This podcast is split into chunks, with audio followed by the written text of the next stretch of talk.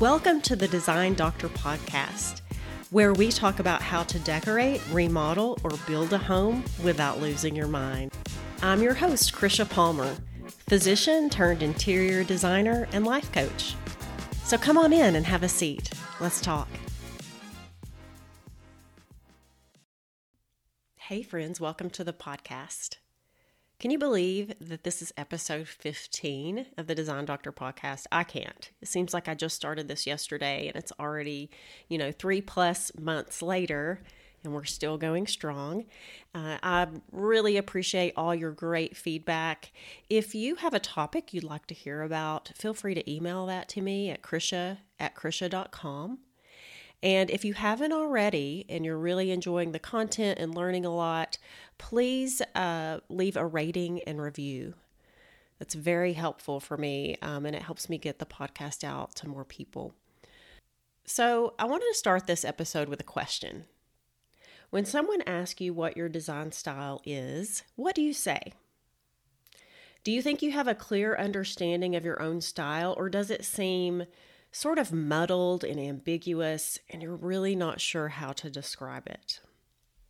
I imagine that some of you have very well defined design styles, but many of you may not. You're just not sure. And that's totally understandable because I think this can be really confusing, even for me and for a lot of people, because we're trying to take lots of different elements of a space and sort of categorize it. And sometimes that's hard to do. So, how important is it that you even be able to define your design style? I always take a step back and ask myself, well, do I really need to? Is this that important? Is it going to pigeonhole me? Is it going to limit me? Does every room have to be the same style? And I think there's a lot of confusion around this issue about the need to define our own style. So, in this episode, we're going to talk about it. We're going to talk about why design style matters how having a good sense of your style can actually help you. And we're going to talk a little bit about the main design styles, the big ones. There are a long list of design styles. We're not going to go through every one, but I'm going to walk you through the four that I think that are most important to really understand. And if you're really familiar and know what those four entail, then you're going to be able to kind of branch off from that and define your own style better. This is actually part one of this design style series. And part two, which will be next week, I'm going to give you a really simple, easy way that I've developed to really help you hone in on your own style and define it. So, why is defining your own design style important? Well, I think it's really important for one main reason it gives you clarity and it makes communication a lot easier because I can describe what I like to you, but if I can put it in a category and you and it gives you a better perspective of what I'm talking about, it just makes communication easier. So communication with others that you're working with if you're working with a designer or an architect or a builder, or if you're working with someone in a store and you're looking for something in particular, it can help to be able to define your style just so that you're on the same page. I think of it actually as just a communication tool. Because if you think about it, if you're not communicating or there's no need for communicating about what you want for your space, and yet you still know there's really no need to define it, right? It is what it is. But I think that um, piece of being able to define it and express it in a certain way helps with communication. And that's going to, better communication is going to help you better execute your design. Or if you're working with a designer, it's going to help you better express to them what you really like and help them execute it. And I want to stop and mention also that it's totally okay to like more than just one style. You don't have to be limited to one style. So you can like elements of different styles together, and your personal style might be a blend of two or more of these styles. That's okay. Totally fine. As long as you can articulate that, it's still a very effective communication tool. And it's important that you don't have to be super attached to it. Your style may evolve and change over time. We go through different stages of life, and it's perfectly normal, I think, for that sense of style or your taste or your preferences to evolve and change over time. That's totally fine. So, we're going to focus today on really getting to know your predominant style. And I'm going to start by just listing, and this is going to be a long list, so bear with me, but I, I want to get give you a sense of what's out there. Okay. So, this is not a comprehensive list of all design styles, but it's a lot. and um, we're going to focus on four today. So, a couple of the styles are Art Deco, Arts and Crafts, Bohemian, California chic, coastal, contemporary, country or rustic, eclectic, French country, cottage, Hollywood Regency, industrial, Mediterranean, mid century modern, modern, Scandinavian, shabby chic, southwestern, traditional, transitional, and minimalist. I mean, that's a lot, right? so you see the need and the usefulness and the utility of being able to simplify that. So each style, as I've described, has kind of a characteristic look or vibe. And often these styles come from a specific time in history and is created really in its own most elemental form by just the lines, the colors, the textures, and the patterns of the design. So, in getting to know some of the most popular styles, you're going to better understand what styles stand out to you and really match your preferences. So let's go through briefly the four core styles. And I think that once you really have a good grasp of what these are, then we can layer some of those other elements of the other styles on top of them. And it just makes it easier to think about and easier to figure out what your style is. Okay, the first one that we're going to talk about is traditional. Everybody's heard of a traditional design style. So I want you to close your eyes for a minute, if you can, and envision what you picture a traditional room to look like. What do you picture in your mind? My guess is that what I picture in my mind and what you picture in your mind may be the same, but it may be different. So let's go through this. Traditional, what we think of traditional design, really originated in the 18th and 19th centuries throughout Europe. It's a very classic, timeless, and elegant feel, and it feels collected. It's something that feels collected over time. So, here are some of the characteristics of a traditional design style. So, the emphasis is more on symmetry and order. So, you may have heard me talk about symmetrical and asymmetrical balance. And symmetrical balance is when you have a mirror image of a room. It could be in reference to furniture placement, it could be in reference to accessory placement, but basically each side of the space is a mirror image of the other. So in traditional design, there's more of an emphasis on, emphasis on things being symmetrical and very ordered. It incorporates architectural details like wainscoting, crown molding, more elaborate moldings and trim. It uses classic elements like chandeliers and often built in architectural features like bookcases. So, color wise, it can be quite variable, especially now. So, uh, traditionally, in a pure traditional room, you have mostly neutrals with a little bit of color, often in jewel tones. That's changing, and we'll talk about that. Um, the lines are curved and sometimes more ornate. Uh, traditional design uses textures and fabrics like cottons, velvets, wools, and silks. And often the window treatments and draperies are very layered. So you may have a sheer underneath a drapery or a Roman shade or some kind of shade layered underneath a drapery. Traditional design often use very classic patterns like plaids, damask, or florals, and the flooring tends to be uh, darker wood. So, those are just some characteristics. So, does that description match what you had in your head. That's traditional. So think are you traditional completely, or do you like some traditional elements? And if so, which ones are they?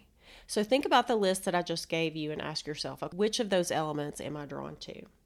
Let's move to modern design style. And I, I chose modern to discuss next because it's such a contrast from traditional. So it makes it easier to talk about and easier to distinguish. So, what do you think about when you think about a modern room? What do you picture in your head? Modern design style originated in Germany in the early 1900s. So there was a, an art school, a school of thought called the Bauhaus, and it really inspired what we call modern design style. The Bauhaus philosophy really highlighted the use of very clean lines, natural materials, very geometric forms, and interestingly, it emphasized mass production with an emphasis on form following function. So the function of the object, whether it be a sofa or a chair or a tea kettle or a desk, the function of those items informs the form or the design of them. The Bauhaus philosophy really had a big impact from the 1920s all the way through the 1970s. You may be familiar with the Eames chair, that was designed by Charles Eames. You may be familiar with Florence Knoll. So these are names that we still hear today and are products of this modern movement. So, what are the characteristics of this style? Very clean lines, and you can see that's in stark contrast to traditional, which has more curved, ornate lines. So, clean lines, neutral colors, very neutral colors, natural light, open floor plan, lots of natural materials. Everything is very functional. And I think of it as sort of a no nonsense minimalism.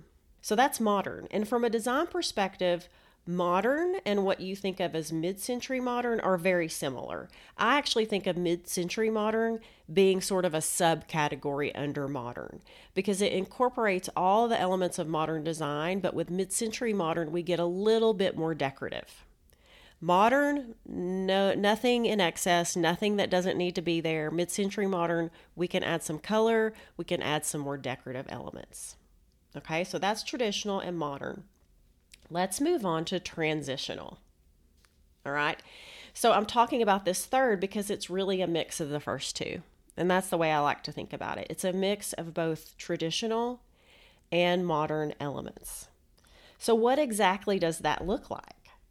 Well, it's variable, right? So it depends on how much traditional you have, how many traditional elements there are, and how many modern elements you have. So it can be a, a variable style and may look very different if you have one room that incorporates primarily traditional with some modern elements, that room is transitional, but it's going to look very different from one that it has more modern elements and just a few traditional touches. In general, in a transitional style, the furniture silhouettes or the lines of everything are cleaner and they're not as fussy as just a pure pure traditional style. So I like this style because it lets you pull from traditional and modern, whatever you want, and kind of create your own transitional look. I think of it as kind of bringing traditional into the present. You may have heard the term new traditional which I actually really like that term, but it's it's very similar. New traditional transitional bringing those traditional elements into the present by adding more modern elements. Okay, and then last, let's go through contemporary. And this one is probably the most misunderstood and most confusing for most people. So, contemporary, we think of modern and contemporary just in general, just by definition of the terms, as being synonymous, right? So, often we think that modern and contemporary interiors are the same, but they're not. So, when it comes to design style, modern is very different from contemporary. So, the contemporary design style really evolved after the modern movement, after the mid century modern movement in the 70s. And it's a style that's not really rooted in one particular time frame. The main thing to remember about a contemporary design style is that it combines a lot of what is in the moment. So, current trends, whatever's in the moment, it's contemporary, it keeps up. So, it's constantly changing rather than referencing back to a specific time movement or style movement. In general, with a contemporary space, we have clean lines, minimalism with certain added decorative elements. But there's a lot of variability because one person's version of contemporary can be very different from another's, right? Depending on what trends you're using, whatever's in the moment that you're pulling from.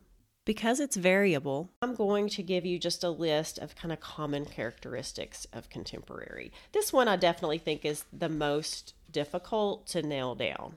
So, some characteristics of this style are open spaces and floor plans, very clean, straight lines, neutral color schemes with some pops of color here and there. They tend to incorporate very uh, simple furniture silhouettes and simple geometric shapes. It may include statement chandeliers or pendants and other lighting. And lots of different materials are using, including natural materials like carved wood, metal accents, soft fabrics, and woven elements. So that's just kind of in a nutshell an explanation of the traditional, modern, transitional, and contemporary design styles. So if you think about it, if you had to pick one of those that most describes your style, which one would it be? And because I know sometimes it's hard to visualize these, I am attaching a couple of examples of each of these styles in the show notes.